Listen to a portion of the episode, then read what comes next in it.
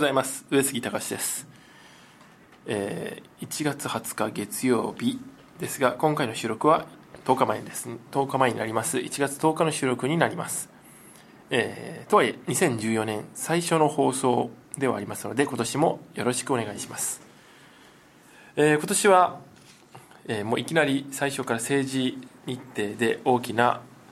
ものが入ってきました。東京都知事選。来月2月9日に投開票、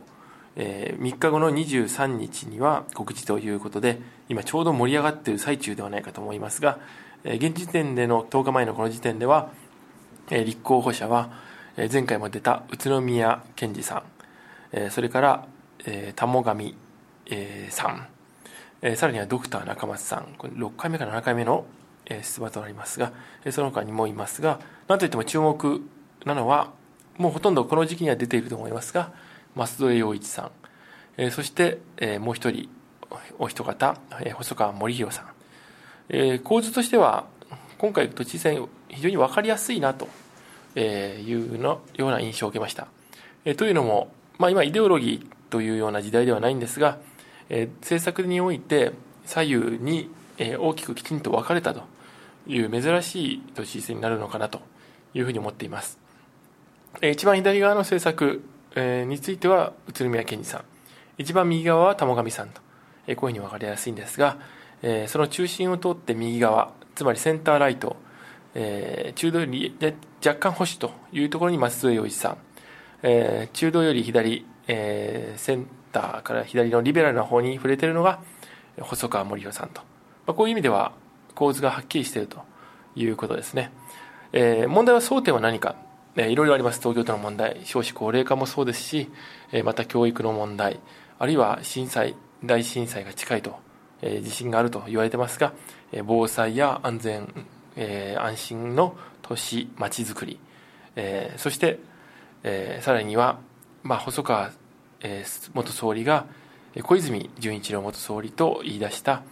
今盛んに発信をしている脱原発。つまり原発を軸に左右に分けられると。いうこともあります。もう一つ、これはもう争点にはなっていないんですが、今回は。前回まで争点だった2020年オリンピック・パラリンピック招致。ご存知のように昨年末、招致がうまくいき、招致ということから今度は組織委員会を立ち上げて、いよいよ準備の本格稼働というような状況になっています。いわば東京都知事選は、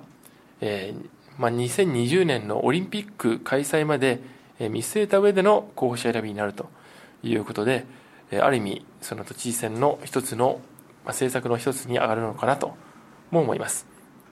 その中で、えー、何と言っても避けられないのは、まあ、原発を含めた放射能の問題もそうですが、まずはそのオリンピックということで、スポーツイヤーのこの、えー、2014年についてお話ししたいと思います。2月、来月になりますが、まずソチオリンピックがある。えー、さらには6月にはサッカーワールドカップ、えー、これも開かれるということで、えー、これ世界的にスポーツの、まあ、当たり年となるんですが、えー、その都知事選でのテーマになっているオリンピックというのはまだ7年後とは言いながら、えー、この時期からもう準備をしていかないと間に合わないということで、えー、都議会も含めて準備に体制に入っているという状況になっています。えー、ただ、オリンピック自体が、これがえー、果たして東京にどれだけの富をもたらすか、それについてはまだまだ疑問で、えー、おそらく今国会で法案が成立する IR 法案、えー、簡単に言うと、まあ、リゾート、えー、もっと簡単に言うと、えー、カジノ法案、えー、これがオリンピックの時にどのようにつないでいくのか、さらには東京の都市開発も含めたスポーツと文化の発信というところから、えー、どのような方針を新しい都知事が出すかというところが最大の問題かなと思います。え都知事選についてはまだ、え告示も迎える前なので、えこれが想定内の話を出し得ないということで、この程度にとどめますが、えー、まあ、都知事選の候補者というのは、え実はですね、えー、不思議なこの話というか伝説というか、えそれがありまして、えー、後出しじゃんけんこれは東京都知事選では一番最後告示の直前に立候補を表明した人が勝つというジンクスがあります、えー、その他にもジンクスがありますがまあ、その1番目のジンクス。これ最初始まったのが1975年の東京都知事選、えー、当時美濃部さんがですね2年で辞めるということで、えー、まず出馬出馬宣言をしました。そこに若き石原慎太郎参議院議員が立候補を表明して一気に、えー、革新都政から保守都政へということで手を挙げたんです、えー、そしたら、えー、出馬をやめた美濃部さんがえファシストに東京を渡さないというキャンペーンのもと3月10日に、えー、急に出馬を再出馬を表明して、えー、結果美濃部さんが勝つということになりました、えー、その後もまあ、磯村さんやらその自民党自公などの候補者がいましたがなんといっても注目する後出しじゃんけんは1999年の、えー、選挙。石原さんの初総裁の時には今今回立候補を表明している舛添さんそれから鳩山邦夫さん柿沢浩二元外務大臣、えー、それから明石康氏国連のですね明石康さん。これ自民党の推薦ですが、えー、そして、えー、三上さん共産党、えー、この5人が団子レースをしているところに最後の最後に石原慎太郎さんが登場して勝利をかっさらったと、えー、それ以降新人は、まあ、猪瀬直樹さん、えー、これはですね最後の最後、えー、告示の8日前に立候補を表明して勝つ、えー、99年の前の95年は、えー、石原信夫さん内閣官房副長官の出馬を受けて最後の最後に青島幸男さんが手を挙げて勝つと。今言ったように東京都知事選は最後に言った方が勝つと。このジンクスがあります。なぜこうなっているかというと実は、えー、昨今のテレビメディアと政治の関係に大きく影響しているわけですね、えー、テレビの報道というのが、えー、これが非常に一つのところに行きやすい、えメディアスクラムとも言われますが、えそういう意味で関心が都民も含めて一箇所に、え集中しやすい傾向にあります。テレポリティックスという言葉もありますが、え手を挙げた候補にどうしても取材が集中する。23日するとそれが飽きる。そうすると次挙げた候補にまた行くと。つまり選挙戦に入った告示以降は基本的には報道ができないということを考えた場合告示の直前に言った方が印象が残ってそしてそのままの流れで投票に行く、え最近は、えー、期日前投票というのもあってその影響がさらに拍車がかかっていると言われます。まさしく単純に政治だけで語っている時代は終わり、えテレビメディアを含めたメディアとの関係において政治が決すると選挙も決すると、えこういうような状況が日本でも起こりうりさらに東京都知事選はそれがより強く現れるという状況なんですね、99年の都知事選から私はこの東京都知事選、ずっと絡んできました、もちろん現在は取材ですが99年の時は鳩山陣営の、まあ、メディア担当として秘書としていましたが、その傾向とそして取材の成果というのはやはり東京都政というのは単純に、えー、一地方自治体の選挙ということではなく、えー、日本の首都、えー、そして日本の首都といっただけではなくですね権限論からおいても、えー、他の自治体と違って政令指定都市がない、えー、これはまあ税収も含めて権限がさらに集中するんですね。政令指定都市がなく特別区、えー、そうすると、えー、都のトップにえ情報も権力もお金も集中する、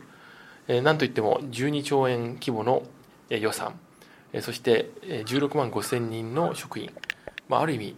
一つの国ということに言っても差し支えないんじゃないかと、えー、多いあの国の規模から言ったら予算規模から言ったら韓国と同じぐらい、まあ、それほどの巨大、えー、選挙をまた選ぶのも間接ではなくて直接的に選ぶと、まあ、いわば大統領選挙以上にもっと直接性なんで、えー、東京都知事選が政界の中では、まあ、化け物選挙と言われたり全く予想がつかない選挙と言われている選挙です、えー、その都知事選最後の最後に誰が表明するかおそらく、まあ、今日この話をしている最中には出揃っている可能性があります。さすがに今までも一番遅くても8日前ですから、まあ、そういう意味では3日前はなかなか厳しいということで、えー、この選挙どこまでギリギリできるか引っ張れるかというのが焦点になると思います、政治の方、えー、この都知事選に絡んでですが、えー、先般ですね先日石原慎太郎都知事に会ってきました、猪瀬、えー、元前都知事についてのお話とかあるいは今行われている都知事選についての話を聞いてきたんですが、まあね、なんといってもオリンピック、それから IR も含めた、えー、カジノの創設、え、などについて、まあ、かなり、え、大きな視点、99年に都知事選に、えー、初出馬した時と同じような視点を持ち続けているのが石原慎太郎さんだということが分かって、まあ、14、5年間同じ方向に向き続けるというその、まあ、胆力というか気力というものに関してはその政策の是非は別にして、まあ、大したもんだなと。やはり普通ではないなということを実感したわけです、えー、それはある意味一貫して一つのことを言い続けるという意味で人気を博すということでは都知事選の応援が噂されている小泉純一郎さんも同じくそのような形です、えー、一貫して、えーまあ、3.11以降ですが脱原発を叫んで、まあ、安倍さんの師匠でもある小泉さんが、えー、安倍政権とは逆を向く、えー、これによって、まあ、政界は大騒ぎになってるんですがバッジを外した元総理の一人の発言でここまで動かせるというのはある意味それは小泉純一郎さんという人が一貫性を持った言動発言に政治家だからなせる技ではないかとそのパワーが都知事選に向かった場合東京都という直接原発政策とは関係ない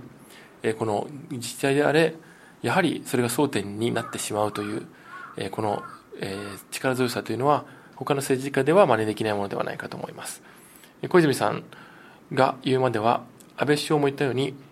脱原発は都知事選の争点にならないと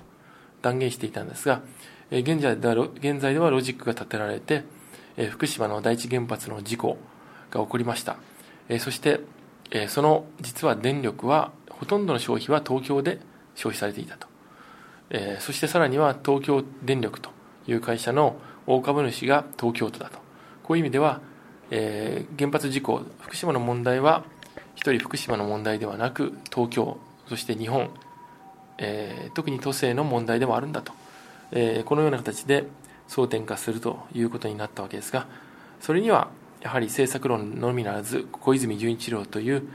パワフルな人物の、えー、再登場あるかどうかまだ確定ではないんですがそれがあったからではないかというふうに、えー、思っています、えー、その小泉さんというと側近を思い起こすとあの2001年の政権交代政権ダッシュから考えると最大の側近というのは誰かと考えた場合やはり、えー、あの竹中平蔵さんではないかと。サンドバッグになり当時民間の学者から入りついにはバッジをつけて、えー、経済財政諮問会議、えー、それから経産大臣もそうですが小泉政権の牽引役として、えー、まあいわば小泉さんの言葉を借りればサンドバッグのような形で全面に立ち続けた竹中さん。実は、え真相の火曜日これはノーボーダーの U3W の番組ですがゲストとして久々に今話をしているのが実はノーボーダーのスタジオなんですがここに来てもらってえ安倍政権のアビノミクスから小泉政権までぐっと振り返って話を聞きました。安倍政権は実は竹中さん政権入りをしていますね、えー、今回、えー、竹中さん自身も政権に入ってですね、えー、大臣とかではないんですが、えー、ある意味諮問会議の一員としてこの経済政策を支えていると。そういう意味では小泉安倍と両政権を見て内側から見ている人に果たして今後の日本経済並びに安倍政権の舵取りはどういうものなのかということをお話しいただいたと、えーまあ、その中で内容については、えー、U3W 真相の火曜日に譲りますが、えー、一番印象に残ったのはあの2001年以降私も竹中さんに何度も取材をし、まあ、政権を離れた後は、まあ、食事などもしていろんな話を聞いたんですがこの人もぶれないなと。竹中さんも非常にメディアが叩かれ日本社会から叩かれてるんですが一貫してぶれなさ。それはやはり小泉さんとの共通点、えー、そして石原慎太郎さんもそうですが同じような共通点を持っている、えー、そしてこういう時代にまさに求められるのがこのぶれない政治家いわばリーダーシップ、統治力、えこういうことではないかと、そういうふうに思っています。そのブレなさというのが逆に指示になっているんですが、やはり、ブレないと言っても単純に簡単ではないんですね。そこには批判もあるし、あと自分自身に対しての波っていうのも感じます。えブレないということは世間が変わればえ浮き沈みがありますから、えその沈んだ時に、え簡単に浮揚するためつまり軽く浮上するためには方向を変えればいいんです。ところが長く見た場合は実は次の波の、えー、に飲まれて沈んでしまう可能性もある。ですからむしろ自分は同じ定位置にいて、えー、そのまま波に静かに乗って上がったり下がったりしてる方が結果としてぶれないと、まあ、この例えは実は、えー、保守という言葉にもあります。日本では保守というと、えー、一貫して国の形を変えない思想を変えないとなっているんですが実は本当の本来の保守というのはまさに保守であって体制を、え変えないために変わると。ちょっと全問答のようなんですが、えー、つまり、えー、その体制時まさに保ち守る保守を、え行うためには、え社会体制も自分自身も、え変えなくてはいけないんですね。それがまさに時代の変化、えこれは普遍のものはありませんから、えそういう意味で政治家っていうのは実は変わってその体制を維持することが保守なんです。ところが最近の保守論というのはどうも勘違いされていて一つの方向に全くぶれないことが保守だということになってしまうんですがそれは結果として保守状態を破るということで保守とは言わないんですがいずれにしろその話はそれましたがこの保守とぶれなさというのが少し誤解されて使われているのが日本の政治メディアの状況じゃないかというふうに思います。そしてその中でまたこの人もジャーナリストジャーナリスティックな意味でぶれないなというのが櫻井よし子さん大先輩ではありますが、えー、ノーボーダーの番組に来てもらいました、えー、この放送がある頃にはもう、えー、放送が始まっていると思いますが櫻井さんも実は、えー、そういう意味で右とか左とか関係なく自分自身が築いたジャーナリズム精神というものから全くぶれないと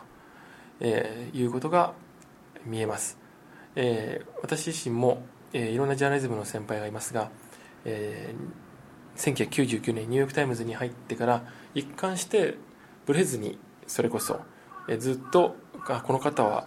ぶれないですごいなと思ってるのは実は櫻井よし子さんだけで、まあ、それは本人にも、えー、よくお会いする時に言いますが、